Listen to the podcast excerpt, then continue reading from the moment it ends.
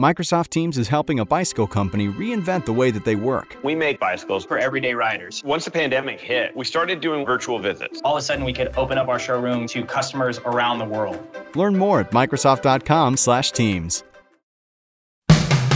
Today on Something You Should Know, how to instantly make things better when you're having one of those days. Then, the invaders in your house that can affect your health, like dust, mold, even spiders. One interesting thing, like a lot of people think that spiders are a good thing to have in a house, you know, but if you have a lot of spiders, that means that you have a lot of live bugs. Spiders only eat living insects, so if you have a lot of spiders, you have a lot of bugs. Also, three techniques to make cleaning your house easier and more efficient. And strange but true tales that will have you on the edge of your seat. This is a story about the Titanic and involves a woman named Violet Jessop. She was a stewardess on the three sister ships. The Olympic, the Titanic was the second, and the third was supposed to be the Gigantic. So she's the only woman to survive the accidents of the three sister ships. All this today on Something You Should Know. Support for this podcast comes from Lexus. There are many names for enthusiast, like aficionado, fashionista, foodie, sneakerhead, audiophile, but there's only one way to become one by going all in. That's why Lexus went all in on the sports sedan by designing the new Lexus IS, touting modern innovation with enthusiasts of all kinds in mind. From its sculpted exterior form that an aficionado can appreciate, to the aggressive wider stance for all those gearheads out there, to the 17 speaker surround sound even an audiophile will revere. Because the greater the obsession, the greater the reward. The Lexus IS, all in on the sports sedan. Learn more at lexus.com/is. Something you should know. Fascinating intel, the world's top experts, and practical advice you can use in your life. Today, Something You Should Know with Mike Carruthers. Hi, welcome to Something You Should Know. So, I'm sure you've had one of those days. In fact, I'm pretty sure you've had more than one of one of those days where everything seems to be going wrong. You can't think about anything other than how wrong everything is going, and it just gets worse. So, how do you turn that around? Well, there is a technique that is so simple yet amazingly effective. And here's what you do you stop the negative thinking and focus on one positive or beautiful thing in your life, and then another one, and then another one. And while you're doing that, you breathe deeply. If you do this for a few minutes, that's it. This technique was developed by Dr. Judith Orloff. She says by forcing yourself to shift from negative to positive thoughts, it breaks that cycle of constantly thinking how horrible everything is. I've actually tried this and it really does work because what this technique does is it takes advantage of the fact that your mind can only focus on one thing at a time. So if you focus on something positive, you by definition cannot think those negative thoughts. The downward spiral then stops, and then you become more objective about everything, and life seems a little more manageable. And that is something you should know. You have probably heard it said that indoor air is more polluted than outdoor air, and that indoor air has the potential to cause all sorts of health problems, like allergies and asthma. And you've likely heard stories about dust mites and animal dander and how gross that all can be. And now, since so many of us are spending more time at home inside, Let's take a closer look at all these things and find out just how gross it really is, how concerned we should be, and what we can do about it. With Jeffrey May. Jeffrey is a certified microbial consultant and indoor air quality professional. He specializes in identifying the causes of mold, odor, and moisture problems in homes, schools, and offices. He and his wife Connie who is a certified indoor air quality technician, are authors of a couple of books, including My House is Killing Me A Complete Guide to a Healthier Indoor Environment. Hi, Jeffrey. Welcome to Something You Should Know. Uh, thanks, Mike. And so, just how big a problem is indoor air? Should we be concerned about it? Is there much we can do about it? Well, I, I think it's a manageable problem, but it's definitely a problem. A lot of people have get uh, you know pretty sick from the indoor air, depending on you know where it's coming from. So, it's definitely uh, an issue. And what's inside and outside is actually very different. And so when you say people get sick from it and it is it is a problem, like from what? What what's causing the problem?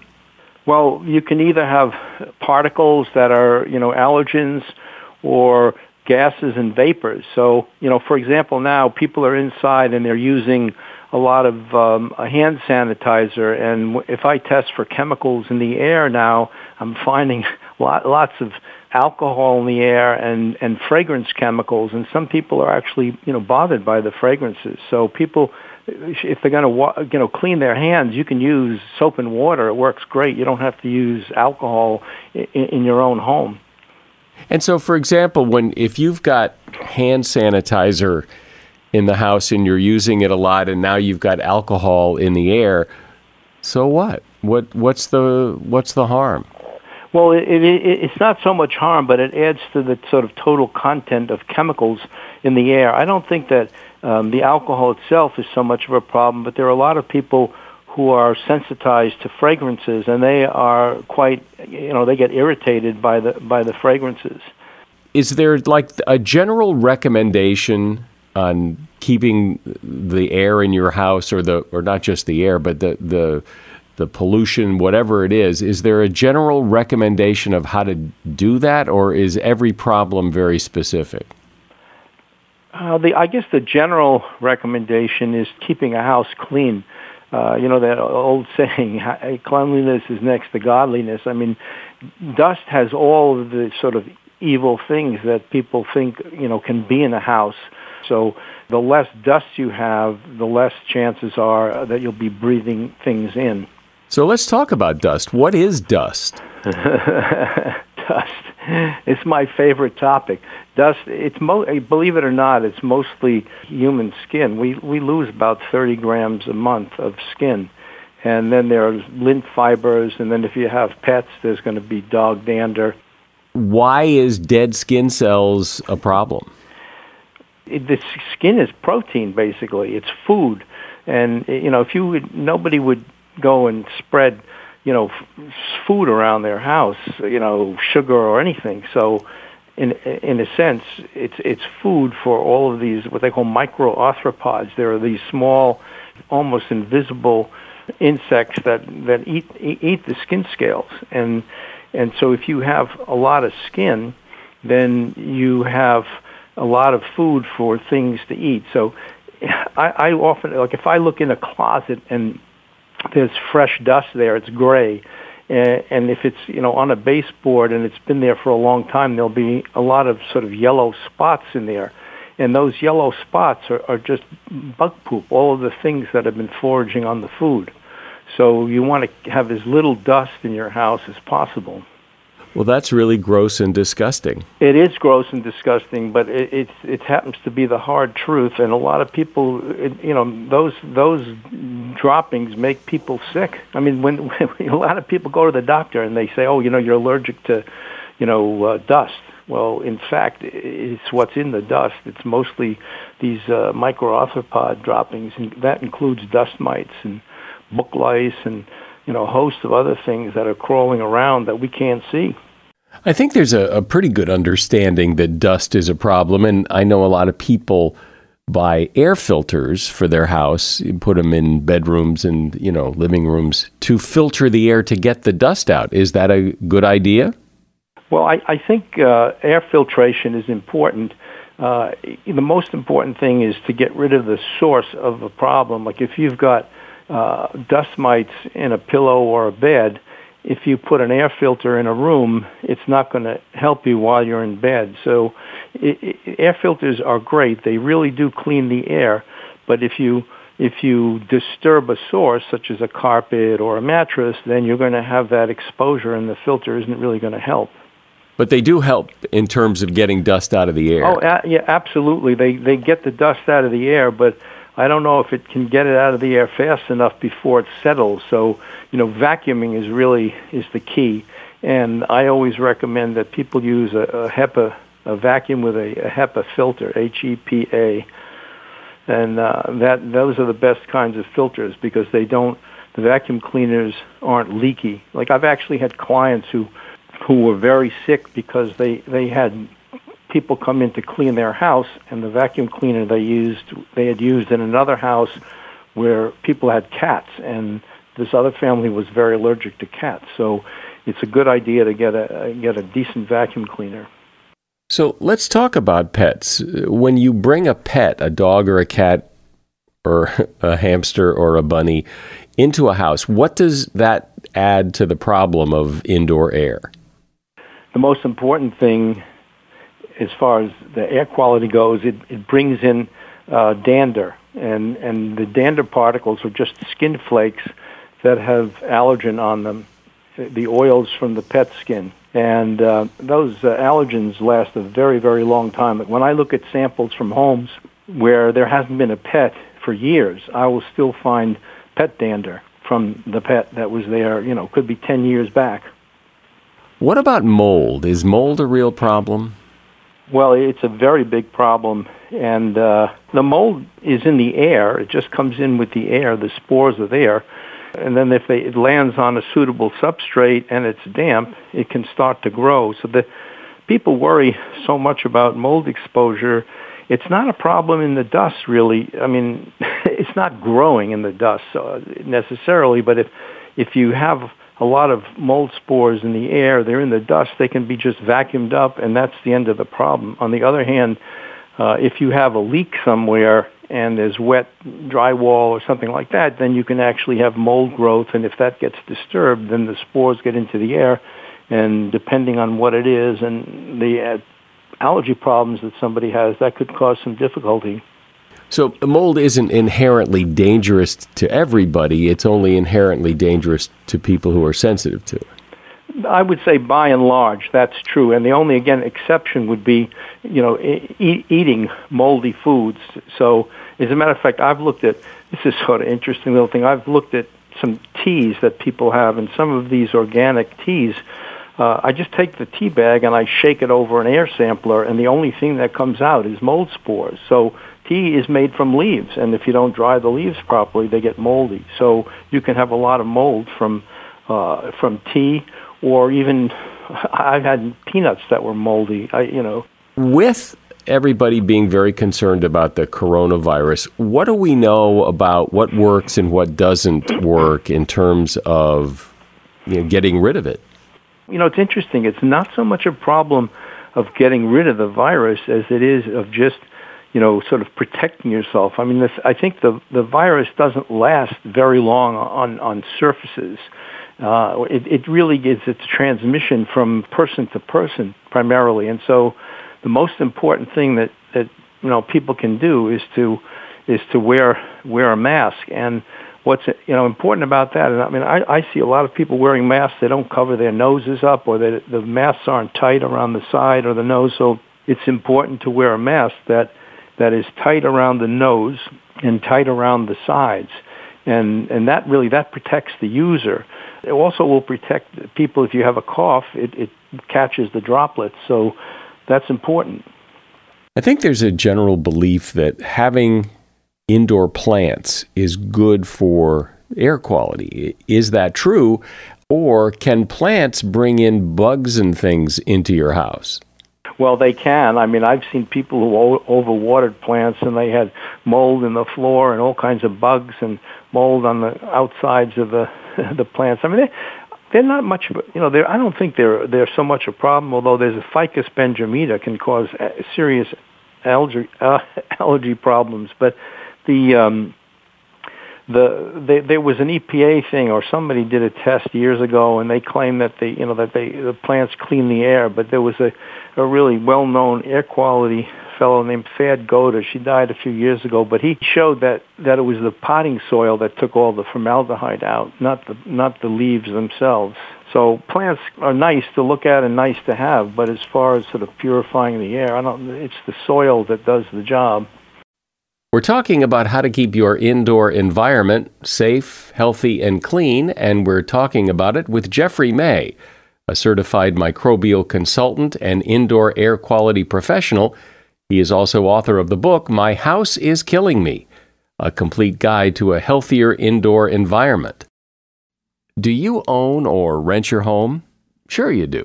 And I bet it can be hard work. You know what's easy? Bundling policies with Geico. Geico makes it easy to bundle your homeowner's or renter's insurance along with your auto policy. It's a good thing, too, because you already have so much to do around your home. Go to geico.com, get a quote, and see how much you could save. It's Geico Easy. Visit geico.com today. That's geico.com. As we age, you can start to see it in your face and feel it in your bones. There are creams that claim they'll give you younger skin and energy shots that'll give youthful energy. Let's look deeper between the surface on how we counteract the effects of aging.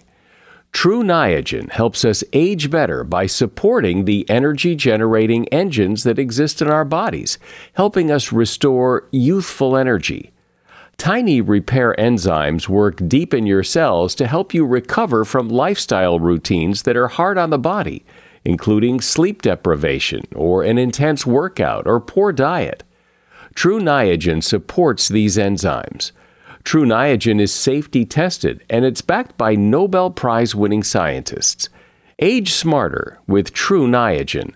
Right now, new customers can save $20 on a three month supply by going to TruNiagen.com and entering promo code SOMETHING at checkout go to T-R-U-N-I-A-G-E-N dot com and enter the promo code SOMETHING at checkout to save $20 on your first three-month supply. TruNiagen.com, promo code SOMETHING. These statements have not been evaluated by the Food and Drug Administration. This product is not intended to diagnose, treat, cure, or prevent any disease. So, Jeffrey, everybody has bugs in their house. Spiders you know flies come into the house. Uh, is that good or bad or doesn't matter?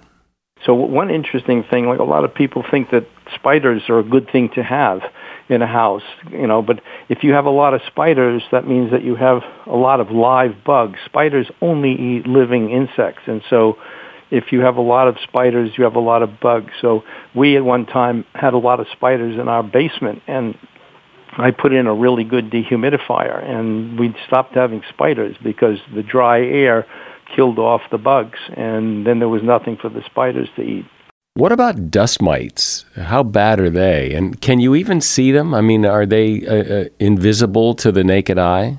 You could see a dust mite crawling on a piece of black paper, but they're not active unless the relative humidity is 70% or higher. So you don't find them in a dry. You'll never see them in a dry environment. The place you'll find them is in a bed. This is very interesting. I did an experiment one time where I, I measured the relative humidity in the in the bed, and so it's the relative humidity under the covers in some random place is pretty much the same as it is outdoors in the bedroom, but under your body where you're sweating, there's a much higher moisture content, and so the the dust mites are in the mattress and they wait for you to come to bed. And do what? Well, there's only a couple of things that dust mites do. they don't bite. They just reproduce, but their their their fecal pellets are extremely allergenic. It's it's real, the largest cause of asthma in the world. It's a huge problem, and it's just that most bug droppings are have enzymes on them, and the enzymes are extremely allergenic. I remember hearing somebody talk about how that if you weighed your mattress when you got it and you weigh it 10 years later, it's going to weigh, you know, a couple of pounds or more than it did when you bought it because of all the dead dust mites and dust mite poop that's now in your mattress. Is that true? That's a fa- that's just baloney. It's not true. it really it's a shame. It's just not true. I mean, the way the the way you prevent dust mite infestations is by putting a dust mite cover on a mattress. So this is interesting. I mean, I I had asthma and allergy to you know mites, and I would get into bed and cough, and I had all kinds of problems. And I tested the dust from the mattress. This is years ago before I did my own sort of you know microscopy and and it was a very high level of dust mite allergen. And we put a cover on the bed, and I never had another problem after that. So the, what's very important, there are different kinds of covers out there. And uh, some of them are just woven, tightly woven fabric, and others have polyurethane plastic liner on the inside.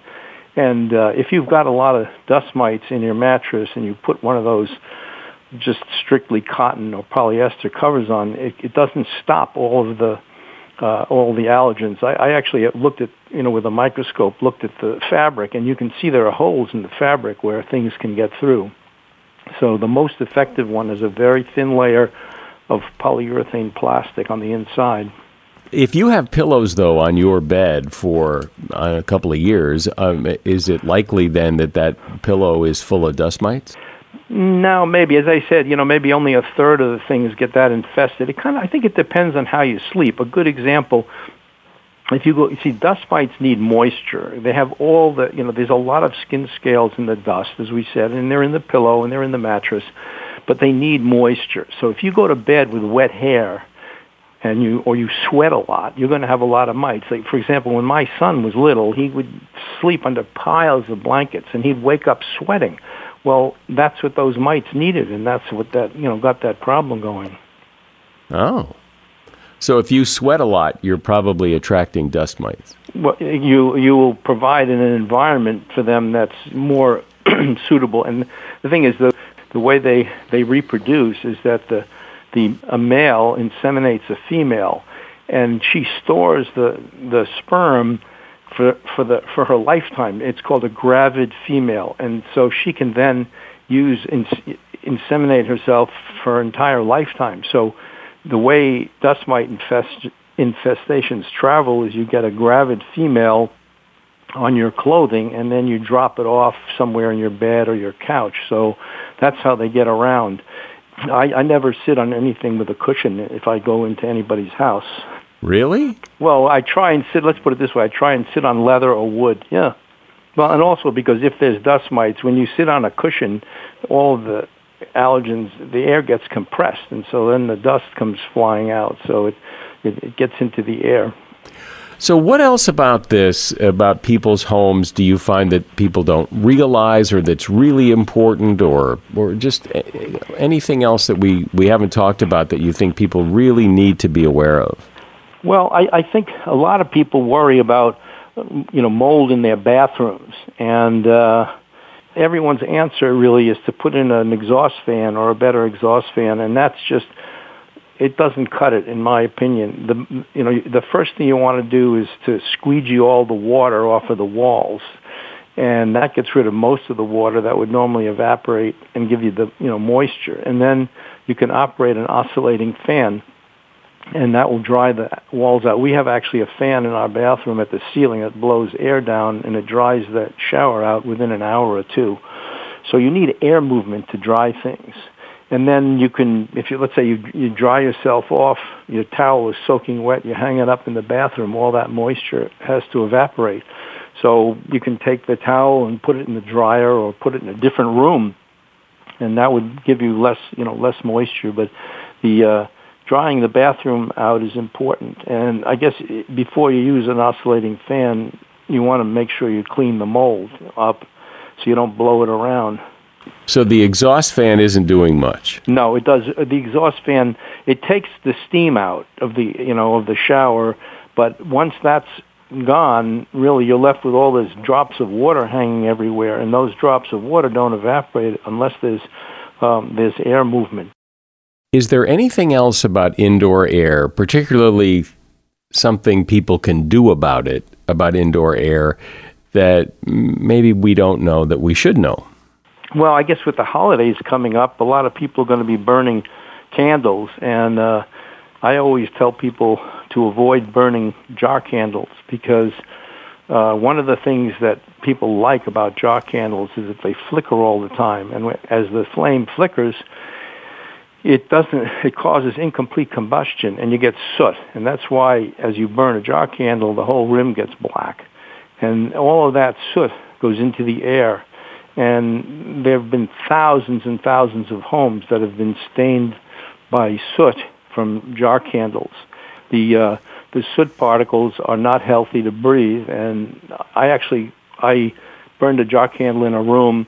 I measured the particle count outside before and after, and the particle count was a couple of hundred thousand per cubic foot of air, and when the after the candle burned for overnight, it was uh, over 10 million particles. So the soot particles are in the air, and they're not healthy to breathe. Well, this has all been very interesting and very helpful and kind of gross, but uh, I guess it's important that we know all this. Jeffrey May is my guest. He's a certified microbial consultant and indoor air quality professional. And his book is called My House is Killing Me A Complete Guide to a Healthier Indoor Environment. And you'll find a link to that book in the show notes. Thanks for coming on, Jeff. All right. Thank you very much, Mike. It was, it was fun. It was great. You've likely heard me mention and recommend the Jordan Harbinger Show podcast before. And the reason I mention it is well, yes, Jordan advertises his show here, and he does that for strategic reasons. You see, people who like this podcast are bound to like his podcast. He and I have a similar philosophy. In fact, I just spoke with him on the phone yesterday to compare some notes. Look, I really want you to give the Jordan Harbinger show a listen. He covers a lot of topics with big name guests like Seth Godin, Mark Cuban, uh, Kevin Systrom, one of the founders of Instagram. And Jordan's done really interesting episodes where he talks about his visits to North Korea, as well as how a professional art forger somehow made millions of dollars being chased by the feds and the mafia. So, as you see, there's a lot of variety, but one constant is Jordan's ability to pull useful pieces of advice from his guests. I promise you'll find something useful that you can apply in your life in every episode of Jordan's podcast. I enjoy the Jordan Harbinger show, and, and I'm not saying that because he's advertising. It really is good. Search for the Jordan Harbinger show. That's H A R B as in boy, I N as in Nancy, G E R. The Jordan Harbinger show on Apple Podcasts, Spotify, or wherever you listen to podcasts.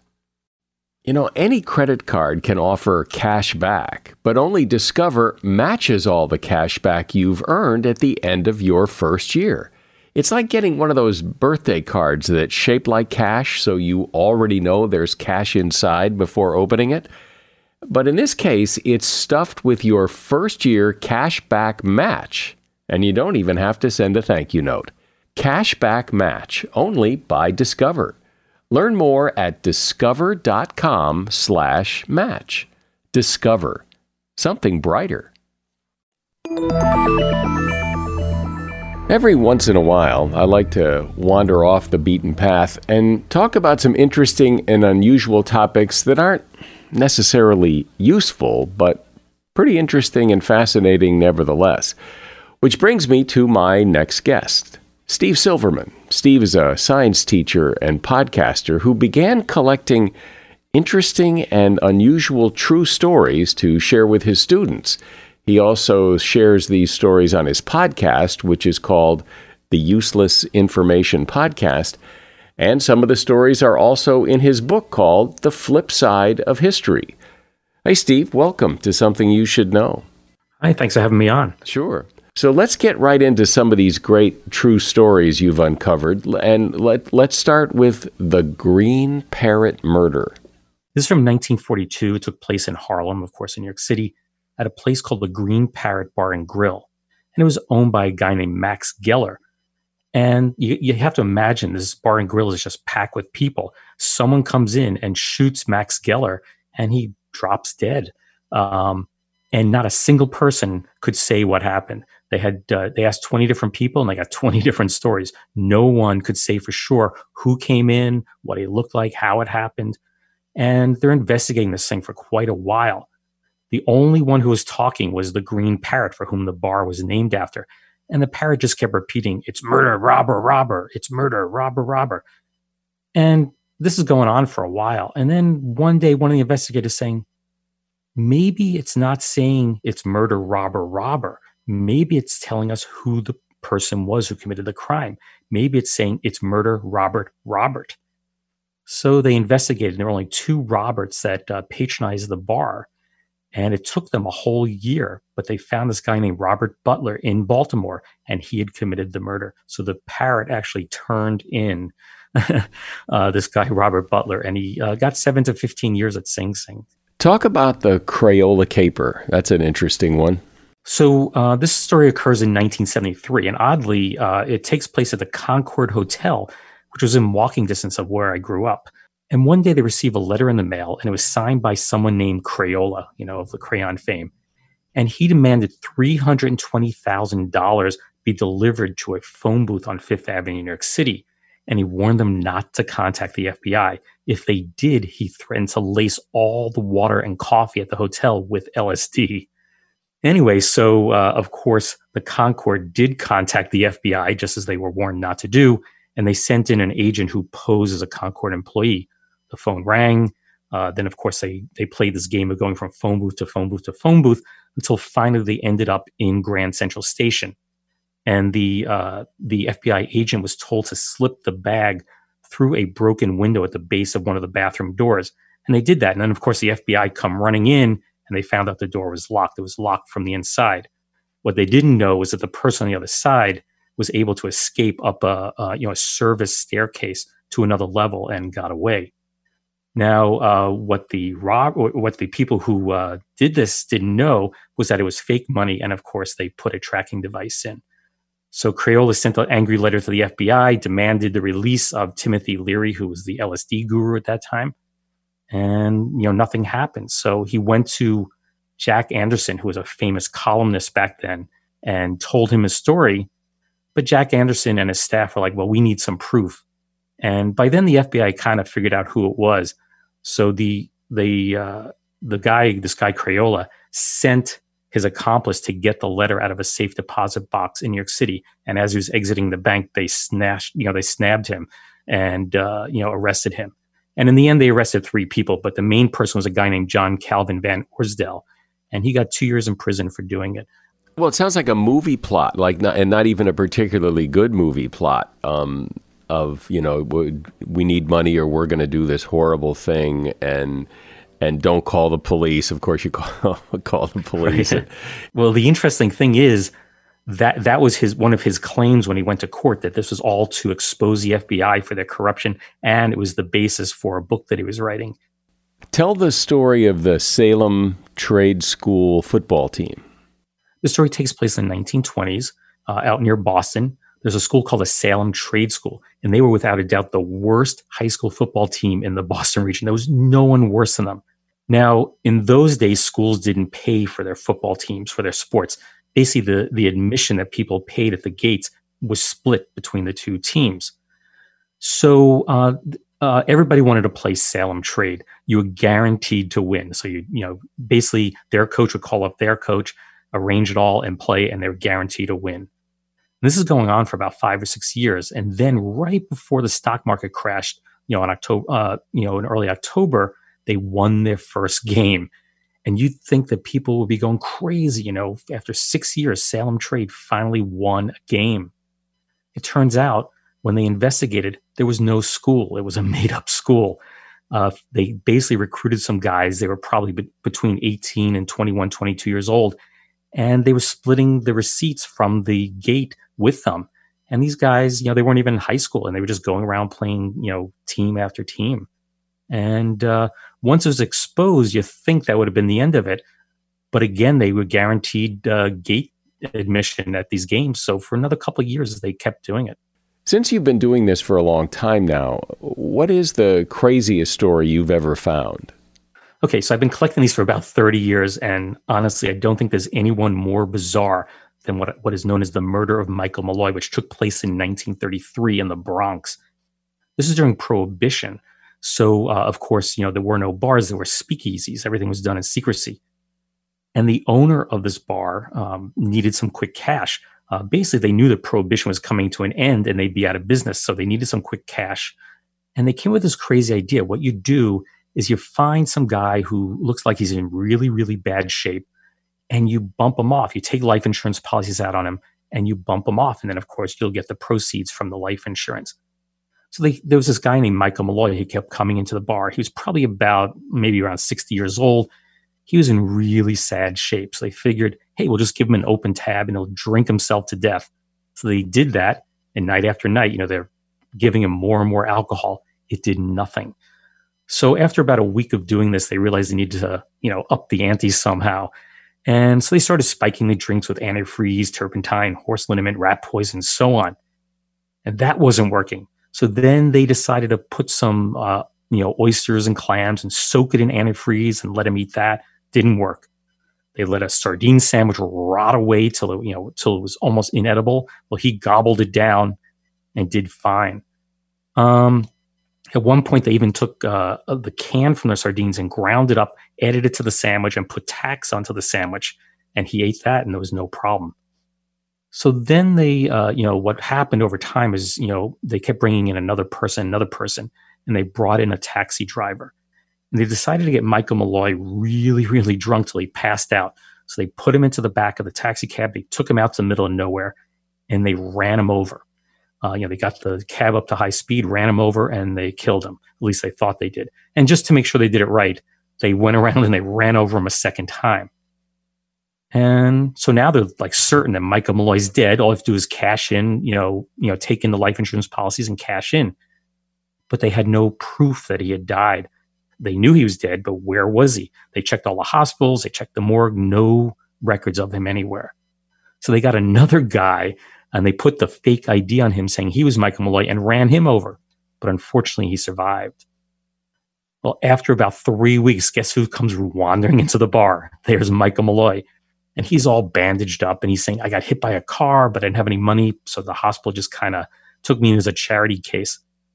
So now they say, we got to kill this guy outright. So they took him up uh, to one of the uh, guy's rooms. And in those days, uh, you know, they had the gas hooked up to the wall and they shoved it down his throat, turned on the gas. And after about 30 attempts on his life, they finally killed Michael Malloy. And uh, one of the guys in on it was an undertaker. So they buried him and they were about to put in the insurance money, but they couldn't keep their mouths shut. So they're like, Did you hear anything? Did you hear anything? Next thing you know, the police hear about it. They arrest uh, the six guys uh, one of them died in prison, another one turned state's witness, and the other four went to the electric chair at Sing Sing. Were there ever any theories as to why this guy was almost indestructible? Not really. Um, I think it was more they were bumbling at it. You know, they they wanted to do it and not make it look like they did it. You know, it's it's hard to say. Uh, you know, when I first came across the story, and I came across this story probably 27, 28 years ago, just a little blurb somewhere. And I live in Albany, New York, and I went to, in those days, you had to go use microfilm. You, there was no, you, know, you really couldn't do any research on the internet. So I drive over to SUNY Albany, University of Albany, and I went down to their basement. and I pull up the microfilm of the, of the New York Times, and I was shocked to see the story really was true. And it was front page headlines back then. Tell the story. Uh, it's kind of a weird story about the womanless library. So, stories from uh, 1930 in Le Mars, Iowa and it involves an attorney named T.M. Zink. And he was a very prominent attorney and uh, very well known out there. And he suddenly died. And people, you know, in the community just loved him. So there's all these tributes in the newspaper to him. And, you know, uh, it was a very sad moment for, for Le Mars. But then two days later, his will was revealed. And he had, a, he was a lawyer and he's fairly wealthy. And when they revealed the contents of the will, all of a sudden it became a story nationwide basically he paid his daughter $5, which is about $75 today. And he left absolutely nothing to his second wife. In fact, for her to stay in the home, she had to pay him rent. Now, the remainder of his estate, which is in, you know, they weren't sure exactly how much it was back then, but they valued it between forty and eighty thousand dollars back then, which is an incredible chunk today. He wanted it invested for 75 years. At the end of 75 years, all the money, all the interest that it earned would be used to build a public library. But here's the real catch. There had to be a sign above the door, above every door to the library that said no women allowed. Not only no women allowed, but they couldn't be involved in the building of it, the designing of it, the operation. And it couldn't even have any work that was written by a woman in the library. Of course, the uh, daughter challenged this, and uh, you know she actually won in court. You know, you sometimes wonder why or how people fall for scams like you know, the Nigerian prince email scam or those calls from people claiming to be from the IRS and they're going to come and arrest you if you don't pay them. And and the reason that those scams are around is because if they call enough people, eventually somebody falls for it. And you have a story of a scam that I mean, well, tell the story. This involves a guy named Harold Jesse Birney and uh, the story takes place actually over time from about 1953 to 1957. And he lived in Washington, D.C., and he had uh, some patents on television antennas. Keep in mind, in the 50s, television was relatively brand new. Now, his main financial backer was this woman named Pauline Goebel. And honestly, I have no idea where she got her money from. Anyway, in the summer of 1953, he told Pauline he needed to go to Delaware on some really important business. What she didn't know is that he went there and he met up with a couple and basically suckered them out of every penny they had. He took them for $22,000, claiming he had a device that could derive endless energy from the atmosphere. And of course, that wasn't true. By the way, that would be over $200,000 today. So it was, it was quite a chunk of money he ripped them off for. Anyway, when he got back, he told Pauline that he was really on a secret mission with the US government. And he said, you know, I have to entrust you these details. You can't tell anybody. What he told her is one of the craziest stories and why she bought this. Uh, you know, she had to be, I wouldn't say she was really gullible, but she had to be somewhat gullible. He said that he went down to Washington, D.C. to meet with government officials who took him out to see a flying saucer. And when he got out to the flying saucer, he met with a guy named Prince Euseles from Venus and suppose the United States wanted to establish a relationship with Venus. So Euseles told Bernie of this incredible device they had that could extract endless energy from the atmosphere. And of course, they needed investors, so Pauline Goebel agreed to put in more money into it. So in April 1955, Goebel gets a call that Bernie was really, really sick on Venus and he had died. Now, why uh, some prince on Venus needs to pick up the phone and call her is beyond me, but uh, that was the claim. Anyways, months later, all of a sudden, he's regenerated. Uh, basically, they had this ability to do that on Venus, and he flew from Venus back to Texas and got in contact with her. And Pauline Goebel provided him with another $10,000 for this invention that he had. Anyway, a few weeks go by, and Bernie's real wife receives a package in the mail saying that he had died and it had his wallet and all his possessions in it. And she just didn't buy it. She knew he's a bit of a con man and she didn't buy it. She contacted the FBI and it took them about a year, but they tracked him down and arrested him. Uh, and he was sentenced to 20 months to five years in federal prison. In the end, he took Pauline Goebel for $38,000 and the Delaware couple for 22000 adjusted for inflation, he basically took both of them for five hundred and seventy thousand dollars. Tell the story of uh, Violet Jessop. This is a story about the Titanic and involves a woman named Violet Jessop. She was a stewardess on the three sister ships. Most people don't realize there were three almost identical ships. It was the Olympic, the Titanic was the second, and the third was supposed to be the Gigantic. Now, uh, basically, when the Olympic, which was the first of the three sister ships to be launched, uh, Violet Jessop was a very young, attractive woman, and they wanted their best staff on their best ship. So they put Violet Jessop onto the Olympic. And on its fifth trip out, it crashed with a British cruiser and almost sank. So they limped it back to port and they had to stop work on the second ship, which, which was the Titanic.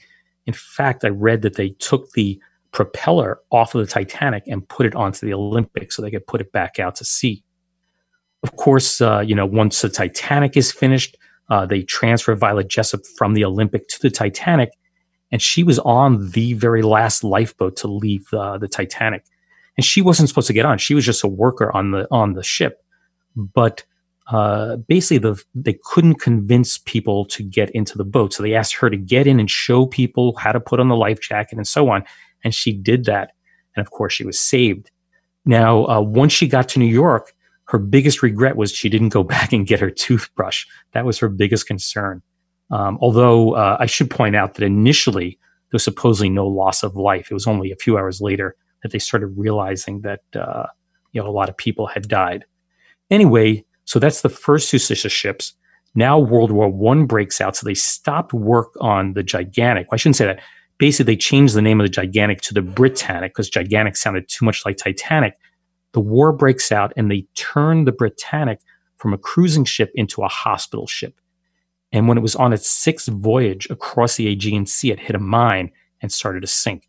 So Violet knew exactly what to do. She runs back to her cabin. You can probably guess what she grabbed. She grabbed her toothbrush jumped into the lifeboat, and she's, you know, they they lowered down onto the water, and all of a sudden she sees everybody in the lifeboat jumping out. She turns around, and the captain decided to, you know, gun it towards shore and sees a giant impeller coming towards her.